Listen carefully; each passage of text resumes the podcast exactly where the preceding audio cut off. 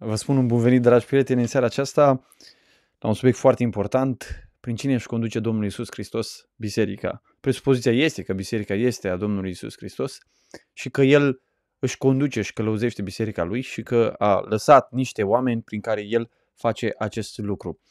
Întrebarea este una foarte importantă pentru că uh, alternativele nu sunt foarte multe. Fie Hristos își conduce biserica așa cum ne spune în cuvânt și acceptăm suficiența cuvântului Dumnezeu, ceea ce eu voi arăta în seara aceasta că foarte multe denominații și culte și mișcări nu acceptă suficiența Scripturii în această privință a conducerii bisericii. Așadar, fie acceptăm suficiența Scripturii, fie nu o acceptăm. În uh, mediul evanghelic, în România, ceea ce vedem în cele mai multe adunări este următoarea formă de conducere. Avem de-a face cu un, un păstor în general, sau doi, sau trei, dacă este o biserică mai mare, un comitet uh, care este prezidat de păstorii aceștia uh, și apoi voluntari care slujesc într-un fel sau altul. Uh, întrebarea este dacă această formă de conducere este biblică. Eu nu voi argumenta în această seară că cei care au adoptat această formă de conducere Uh, pe care eu o consider greșită. Au făcut lucrul acesta rău intenționat. Mulți dintre ei așa au primit. Deci au intrat în aceste biserici și așa au primit. Pur și simplu. Așa li s-a transmis. Asta este tradiția bisericilor din care ei fac parte. Da? Deci eu nu asta spun.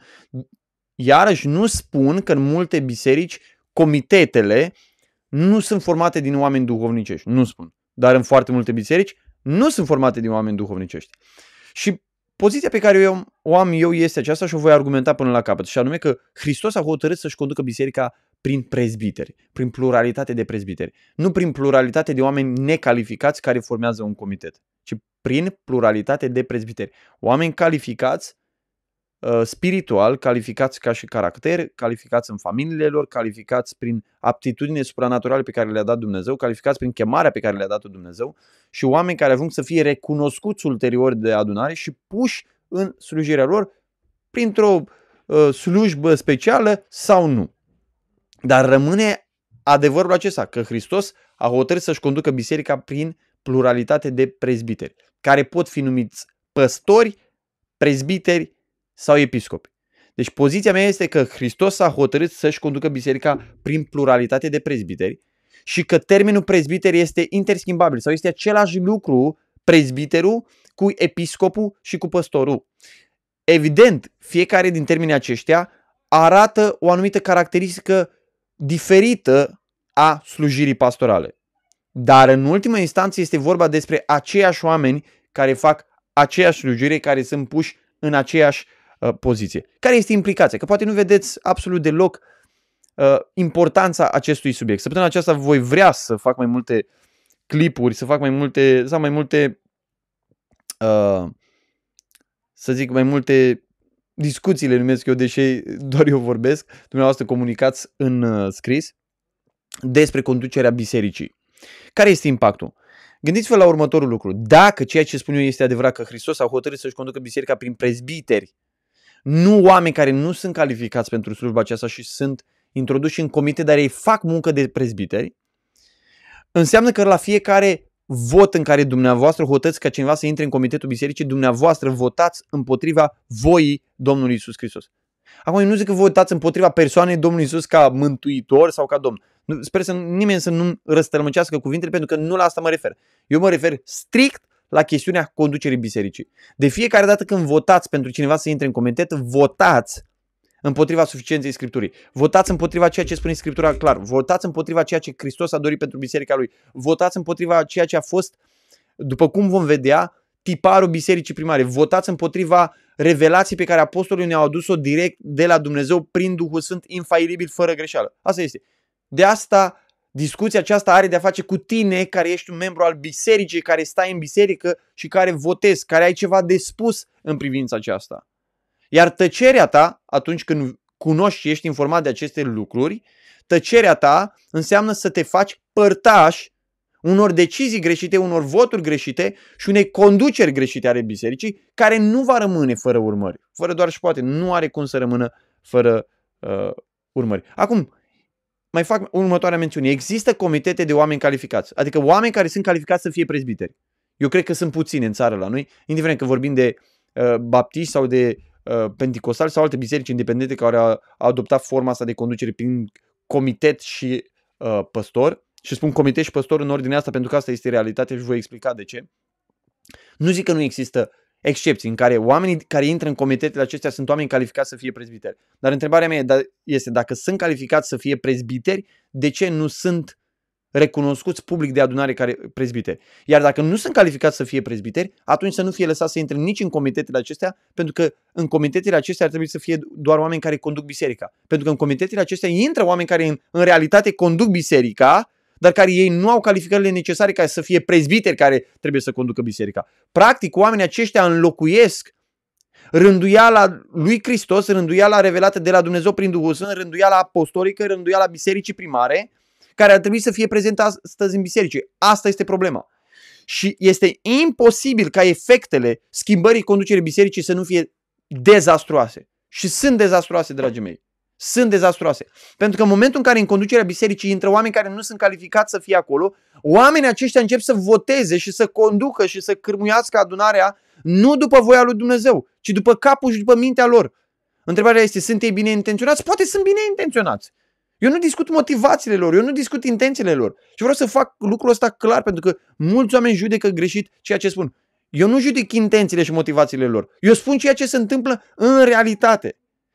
Repet, sunt comitete în care nu doar uh, unul, ci poate doi, trei sunt calificați să fie prezbiteri, dar ei nu sunt recunoscuți public ca și prezbiteri și votul ia, votul unui frate care este într-un comitet de felul acesta, care ar fi potrivit să fie prezbiter, contează la fel de mult ca votul unui divorțat sau recăsătorit sau unui om care nu are caracter sau nu este calificat prin familia lui, care nu are dar de învățare, care nu știe absolut nimica, nu știe poate nici mărturisirea de credință a bisericii, dar a ajuns în comitet cine știe prin ce circunstanțe. Voturile lor sunt egale.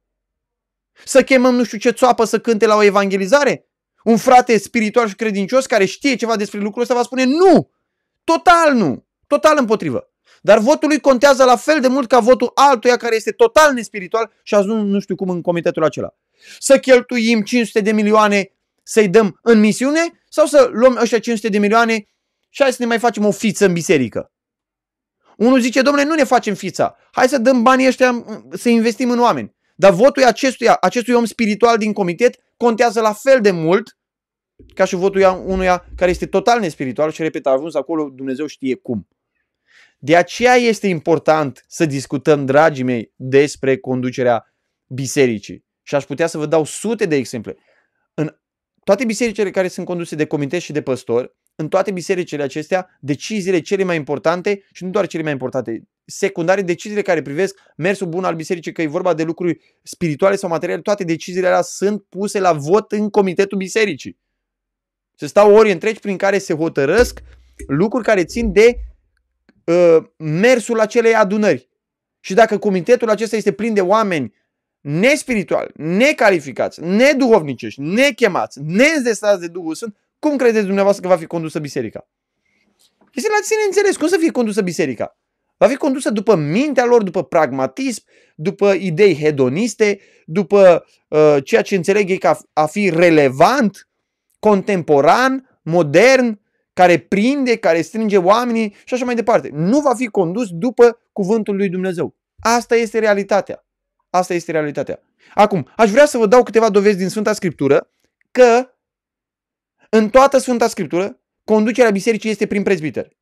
Eu personal și știu persoane de felul acesta, dacă aș fi chemat acum să slujesc cu nu știu ce vreți dumneavoastră și să intru în comitetul unei biserici, aș refuza frontal.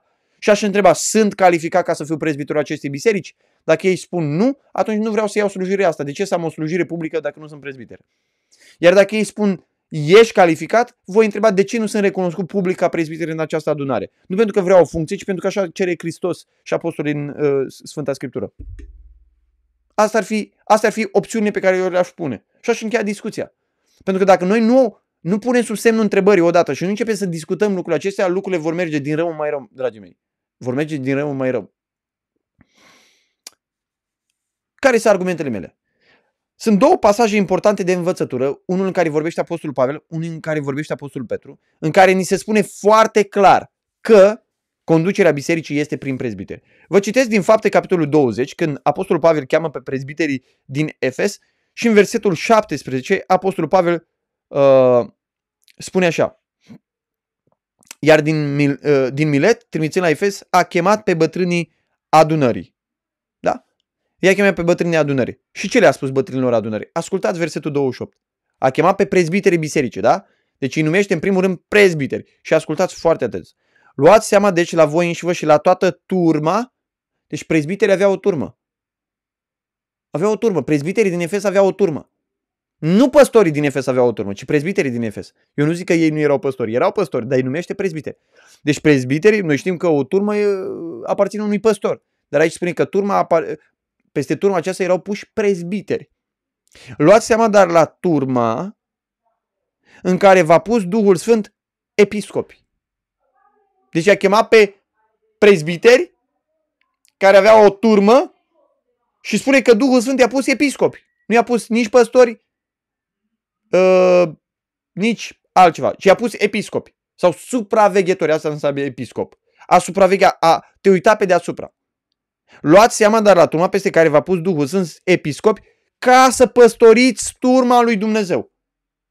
Deci pre- cheamă prezbiterii și spune prezbiterilor ca o turmă peste care Duhul Sfânt i-a pus nu prezbiteri, ci i-a pus episcopi ca să păstorească turma. Avem trei termeni. Bătrân, a păstori și episcop. Aceiași oameni sunt bătrâni, sunt episcopi și sunt oameni care păstoresc, sunt păstori. Aceiași oameni. Ăsta este un pasaj de învățătură.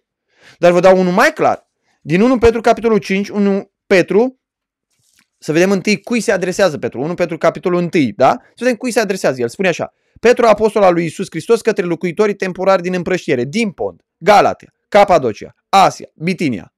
Descrie tuturor acestor zone geografice foarte largi și bisericilor care erau în aceste zone. Și el spune în capitolul 5, ascultați, în felul următor, versetul 1. Îi îndemn pe prezbiterii care sunt între voi, eu care sunt și eu prezbiter și martor al patrimoniului lui Hristos. Unii păstorii. Uniți sunt episcopii. De ce îi îndreamnă pe prezbiteri? Descrie la toate adunările din toate zonele acestea pe care el le-a enumerat în capitolul 1 și el recunoaște în bisericile acestea doar prezbiteri. Nu patriarhi, mitropoliți, nu tot felul de sisteme piramidale, nici vorbi de așa ceva. Prezbiteri. Și auziți ce spune prezbiterilor. Păstoriți turma lui Dumnezeu care este între voi. Prezbiterilor spune să păstorească turma lui Dumnezeu. Deci prezbiterii păstoresc. Prezbiterii păstoresc. Prezbiteri și păstori este același lucru. Păstoriți turma lui Dumnezeu care este între voi, supraveghind. Și termenul de aici, în unele biserici, în unele Biblii, la uh, nota de subsol se trece, este episcop. Supraveghind. Păstoriți turma lui Dumnezeu supraveghind sau în traducerea noastră obișnuită spune care este sub supravegherea voastră sau episcopia voastră. Astfel, bătrânii păstoresc turma lui Dumnezeu, având sub supraveghere sau episcopie turma lui Dumnezeu. Vedeți, este un pasaj de învățătură acesta. Și Petru recunoaște în toate bisericile doar bătrâni, prezbiteri care îi conduc biserica. Ei au responsabilitatea de a supraveghea, episcopie, de a supraveghea, asta înseamnă episcopie. Asta e termenul grecesc. De a supraveghea turma și au responsabilitatea de a păstori turma prin cuvântul lui Dumnezeu, prin învățătură. Aceasta este prima dovadă care, din punctul meu de vedere, este incontestabilă. Sunt două texte. Unul care vorbește Apostolul Pavel, Apostolul Neamurilor, unul care vorbește Apostolul Petru, Apostolul Circumcizei. Ambii vorbesc neamurilor aici. Și Petru vorbește larg bisericilor din foarte multe zone și spune, sunt doar prezbiteri. Ei sunt și păstori, ei sunt și episcopi. Nu există nicio ierarhie. Absolut niciuna. Vă dau a doua dovadă pe care am menționat-o deja și de asta am început în felul acesta, coeziunea care a existat între apostoli. Oriunde te-ai fi dus în secolul I, în orice biserică, lucrurile erau rânduite exact în felul acesta. Erau rânduite în felul acesta. În fapte 20 pasaj pe care l-am citit la început vorbește Apostolul Pavel. În 1 Petru, capitolul 5, vorbește Apostolul Petru. În toate locurile, conducerea bisericii a fost aceeași, fără niciun fel de excepție. Este o coeziune între acești oameni. A treia dovadă este faptul că termenii aceștia sunt folosiți interschimbabil. Adică când citești prezbiter, trebuie să înțelegi păstor. Când citești păstor, trebuie să înțelegi prezbiter. Când citești episcop, trebuie să înțelegi prezbiter. Vă dau alte texte, deși din punctul meu de vedere acestea ar fi trebuit să fie suficiente pentru, uh, pentru cine vrea să înțeleagă. Vă citesc de exemplu din Tit, capitolul 1, care este iarăși un pasaj de învățătură. Și spune așa, capitolul 5, uh, 1, versetul 5. Pentru aceasta te-am lăsat în Creta ca să pui în ordine mai departe cele rămase neurânduite. Deci era ceva neurânduit în biserici. Ce? Să rânduiești prezbiteri în fiecare cetate după cum ți-am poruncit. Care a fost porunca? Să rânduiască prezbiteri în fiecare cetate fără excepție. Nu să rânduiască păstori sau episcopi. Ce spune prezbiteri? Așa îi numește în general. Acum eu nu mă contrazic. Ei erau păstori și episcopi, dar îi numește prezbiteri aici. Și ascultați ce spune în versetul 7. Pentru că episcopul trebuie să fie fără vină. Deci a, l-a lăsat pe Tit, delegata apostolului Pavel, să rânduiască prezbiteri și spune pentru că episcopul trebuie să fie așa și așa mai departe. Arătând că bătrânul și episcopul, prezbiterul și episcopul sunt unul și același lucru. Sigur, noi criticăm catolicii, criticăm pe ortodoși ca o ierarhie aia pe care nu mai înțelege nimeni, domnule.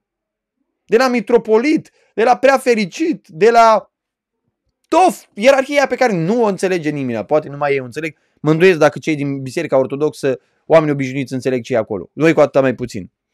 Dar, dragii mei, oare nu același lucru se întâmplă în bisericile evanghelice? Când avem aceste, pu- puțin o structură mai simplă. Dar e, e același lucru. Ai comitet, ai păstor.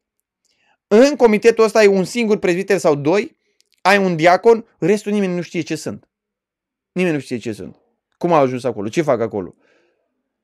Ce, ce autorizare biblică au oamenii ăia? Părerea mea este că n-au niciuna. Dar asta rămâne de hotărât uh, de către fiecare în parte în lumina cuvântului Dumnezeu. Filipeni, capitolul 1, unde spune în versetul 1 așa, Pavel și Timotei, robia lui Iisus Hristos, către toți sfinții în Hristos Iisus care sunt în Filip, împreună cu episcopii și diaconii. Episcopii și diaconii. În 1 Timotei 3 avem prezbiteri, da?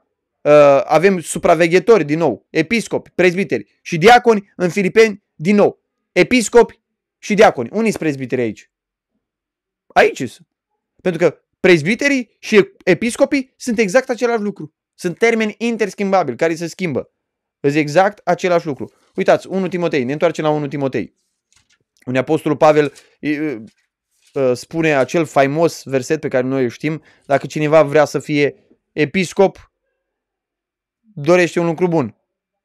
Dar apoi spune, episcopul trebuie să fie și așa mai departe. Și totuși, în restul epistolei, el nu mai menționează niciodată pe epistole, ci întotdeauna vorbește despre prezbiteri.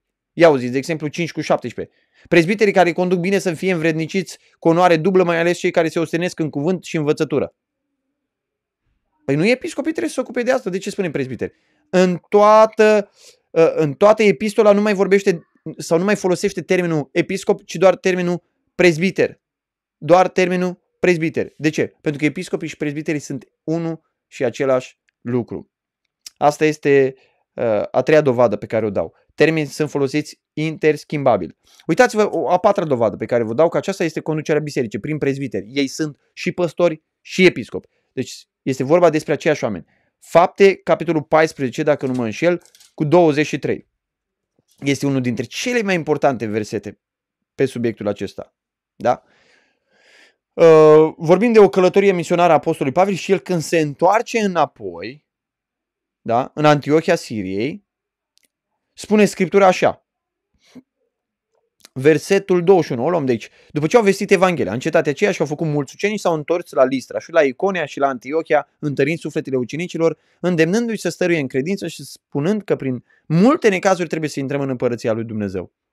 Și după ce le-au rânduit prezbiteri în fiecare adunare, rugându-se cu posturi, i-au încredințat Domnului în care crezuseră. După ce au rânduit prezbiteri în fiecare adunare. În lucrarea de plantare a bisericii, Apostolul Pavel stabilea de la bun început clar care este felul de conducere a bisericii. Prin prezbiteri. Punct. Nici cum altfel. Prin prezbiteri. În lucrarea de plantare ei rânduiau doar prezbiteri. A cincea dovadă este uh, extrasă din Tit, capitolul 1, versetul 5, pe care vi l-am citit deja, unde Apostolul Pavel arată ce trebuie să facă după el. Când spune, te-am lăsat în Creta, Tit, ca să rânduiești prezbiteri în fiecare cetate. Asta este rânduiala stabilită de Dumnezeu după perioada, pentru perioada de după apostol, perioada post-apostolică. Nu doar în timpul plantării ei au rânduit prezbiteri în fiecare cetate, ci și celor care veneau după ei le-au cerut să facă exact același lucru. Să rânduiască prezbiteri în fiecare cetate, nimic altceva. Prezbiteri în fiecare cetate. Asta a fost rânduiala Noului Testament de la bun început. Uh, așa s-a dovadă. Biserica de la Ierusalim. Este foarte interesant. În timp ce existau apostoli acolo care să conducă biserica, din timp apostolii, înainte să dispară acest oficiu al apostolilor, ei au stabilit cum trebuie să conducă biserica și au ales prezbiteri. Nu știm când, cum, dintre cine, dar au ales prezbiteri. Uitați, fapte capitolul 15, versetul 2.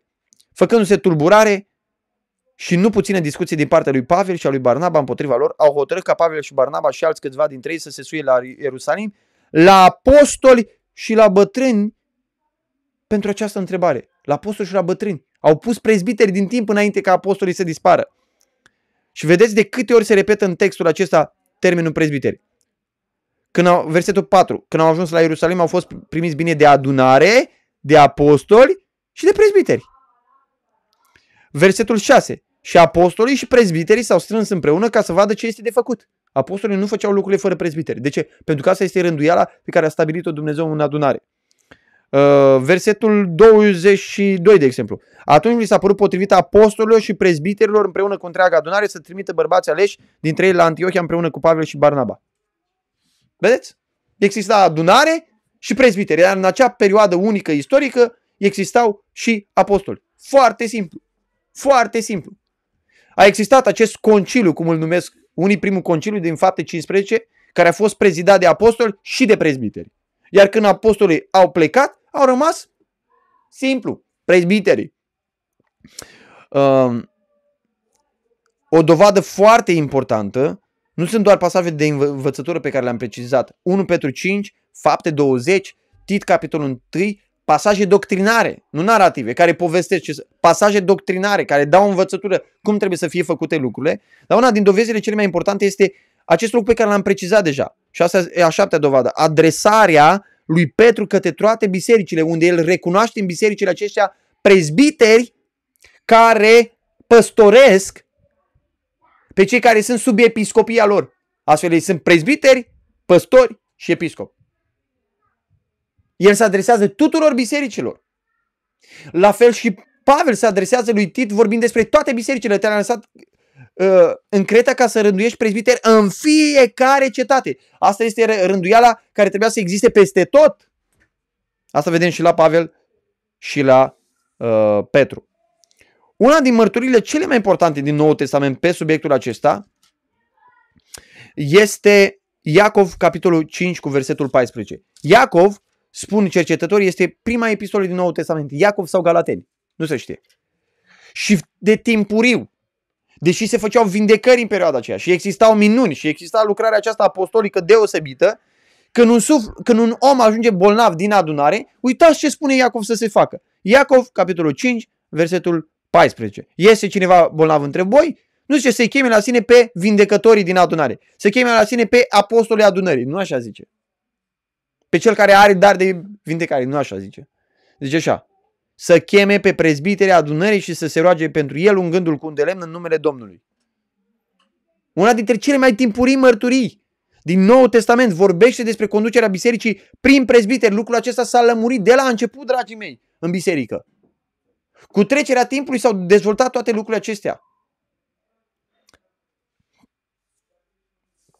Și V-aș mai da o dovadă, deși ar exista mai multe. Asta este a noua dovadă. Din 1 Timotei, capitolul 4. Unii spun despre Timotei că Timotei, dar sper că în alt live voi lămuri și aspectul acesta.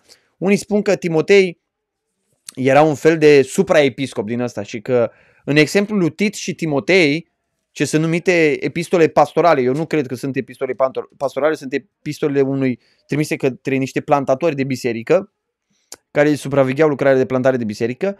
Oricum, asta este o altă discuție. În 1 Timotei, capitolul 4, cu versetul 14, acestui om important pe care l-a lăsat Pavel în Efes, după cum uh, înțelegem în anumite pasaje, acestui om important, apostolul Pavel, îi scrie următorul lucru. 1 Timotei, capitolul 4, versetul 14.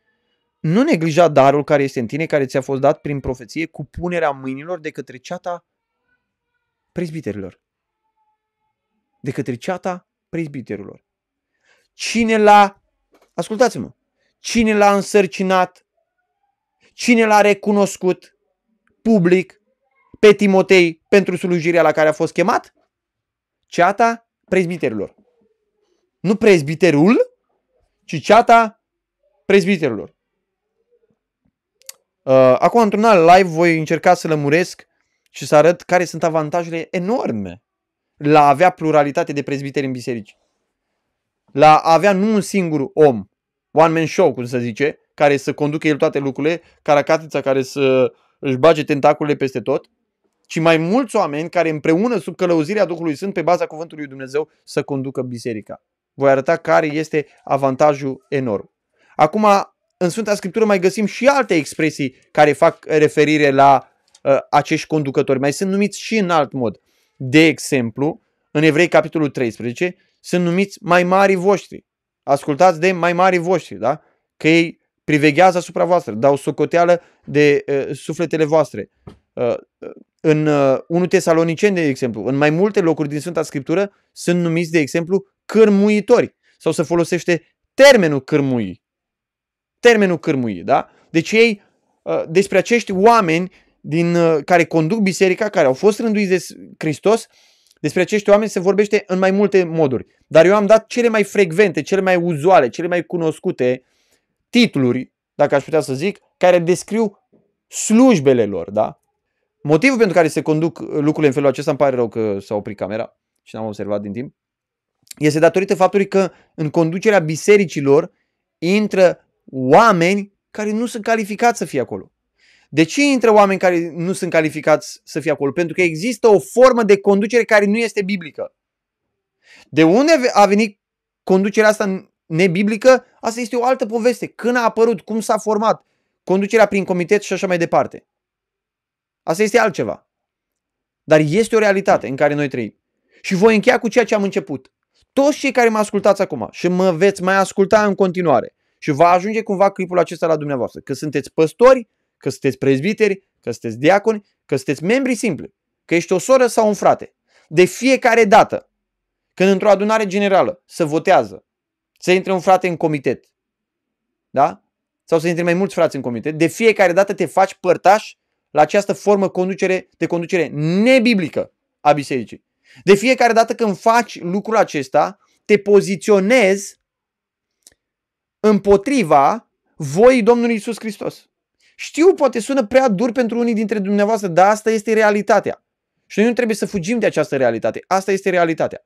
Și chemarea noastră este să uh, vocalizăm lucrurile acestea, să le spunem, să le discutăm, să ridicăm întrebare, să uh, ridicăm o întrebare către frații din comitet, să ridicăm o întrebare către uh, frații din uh, conducerea bisericii, oricum s-ar numi ei, diaconi, prezbiteri, păstori, frate, uite, eu am citit ceva, am ascultat ceva. Sau să te duci cel mai bine cu Biblia la el și spui, arată-mi și mie unde este forma asta de conducere și explică care este problema. Care este problema. De exemplu, uh, mărturisirile de credință baptiste vechi, asta mă întristează pe mine cel puțin cu privire la baptiști, conțin această formă de conducere. De exemplu, mărturisirea Helvis din 1611, care este pre-baptist, aș numi eu așa, a unor separatiști, spune așa, slujitorii fiecare biserici sau congregații sunt fie bătrâni, care prin slujba lor hrănesc în mod deosebit turma cu privire la sufletele lor, fie diaconi. Simplu. Bătrâni și diaconi. Atât. Diaconi, bărbați și femei care prin slujba lor împlinesc nevoile fraților săraci și neputincioși în ce privește trupurile lor. Deci foarte clar în parte. Bătrânii care învață cuvântul lui Dumnezeu, diaconii care se ocupă de trupuri. Uh, declarate de credința englezilor rămași în Amsterdam, 1611, articolul 76, spune așa. Hristos a pus în biserica lui exterioară două feluri de slujitori. Două feluri, nu trei, nu patru, nu cinci, nu zece. Și anume, unii care sunt chemați păstori, învățători sau bătrâni, deci păstori, învățători sau bătrâni e același lucru, care slujesc în cuvânt și rânduiele, adică botez și cina Domnului, și alții care sunt chemați diaconi, bărbați și femei, a căror misiune este de a sluji la mese și a spăla picioarele sfinților. Simplu. Două, uh, uh, doar două forme uh, de conducere. Sunt mai multe mărturisiri de credință vechi, de vechi de sute de ani, care arată lucrurile acestea. Care arată lucrurile acestea. Um, Uh, un articol din Mărturisirea de Credințe Baptiste la Londra 1689 spune așa. Și pe mine asta mă face să iau foarte, foarte în serios subiectul acesta. Zice, Domnul Iisus Hristos este capul bisericii. În el este investită prin porunca Tatălui și într-o modalitate supremă și suverană toată autoritatea în ce privește chemarea, instituirea, ordinea și conducerea bisericii. Da? Hristos ne spune cum trebuie condusă biserica. De aceea niciun om nu-i poate lua locul, ci acela care încearcă acest lucru este un om al nelegiuirii, fiul pielzării, făcând acest lucru în spiritul lui Anticrist care s-a ridicat împotriva lui Hristos și a tot ce este chemat Dumnezeu. Pe acesta îl va distruge Domnul cu strălucirea venirii sale. Bun, uh, nimeni nu zice, a, îi luăm locul Domnului Isus Hristos, dar ce facem atunci când nu respectăm rânduiala pe care Hristos a stabilit-o în bisericile lui prin apostolii săi? Este o formă de rebeliune față de Hristos, o formă de a nu accepta suficiența cuvântului lui Dumnezeu în această privință. Dumnezeu să lucreze la inimile tuturor acelor care vor auzi acest mesaj, fie că sunt păstori, prezbiteri, slujitori sau membri simpli. Pentru că noi toți avem o fărâmă mai mare sau mai mică de vinovăție în starea de lucruri în care se găsesc bisericile astăzi, conduse de oameni care nu sunt calificați să fie acolo. Toți avem ceva de spus în privința aceasta. Da? Luați clipul acesta și trimiteți-l la un păstor, la un presbiter, la un slujitor, la un frate din comitet. Trimiteți-l fraților din biserică, surorilor. Informați oamenii. Tot ceea ce am spus acum am spus din cuvântul lui Dumnezeu. Și am citat câteva mărturisiri care aprobă cuvântul lui Dumnezeu, care sunt de acord cu cuvântul lui Dumnezeu, care sumarizează ce spune cuvântul lui Dumnezeu, da? Nu este vorba despre ceva care am inventat eu peste noapte, este ceva ce se găsește acolo în cuvântul lui Dumnezeu și puteți citi nu într-un loc, ci în zeci de locuri din cuvântul lui Dumnezeu. Da?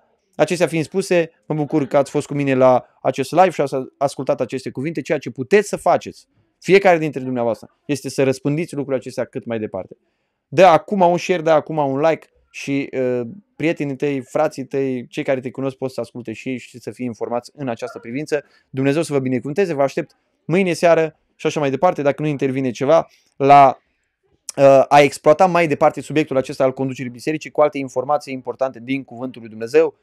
Bună seara și la revedere!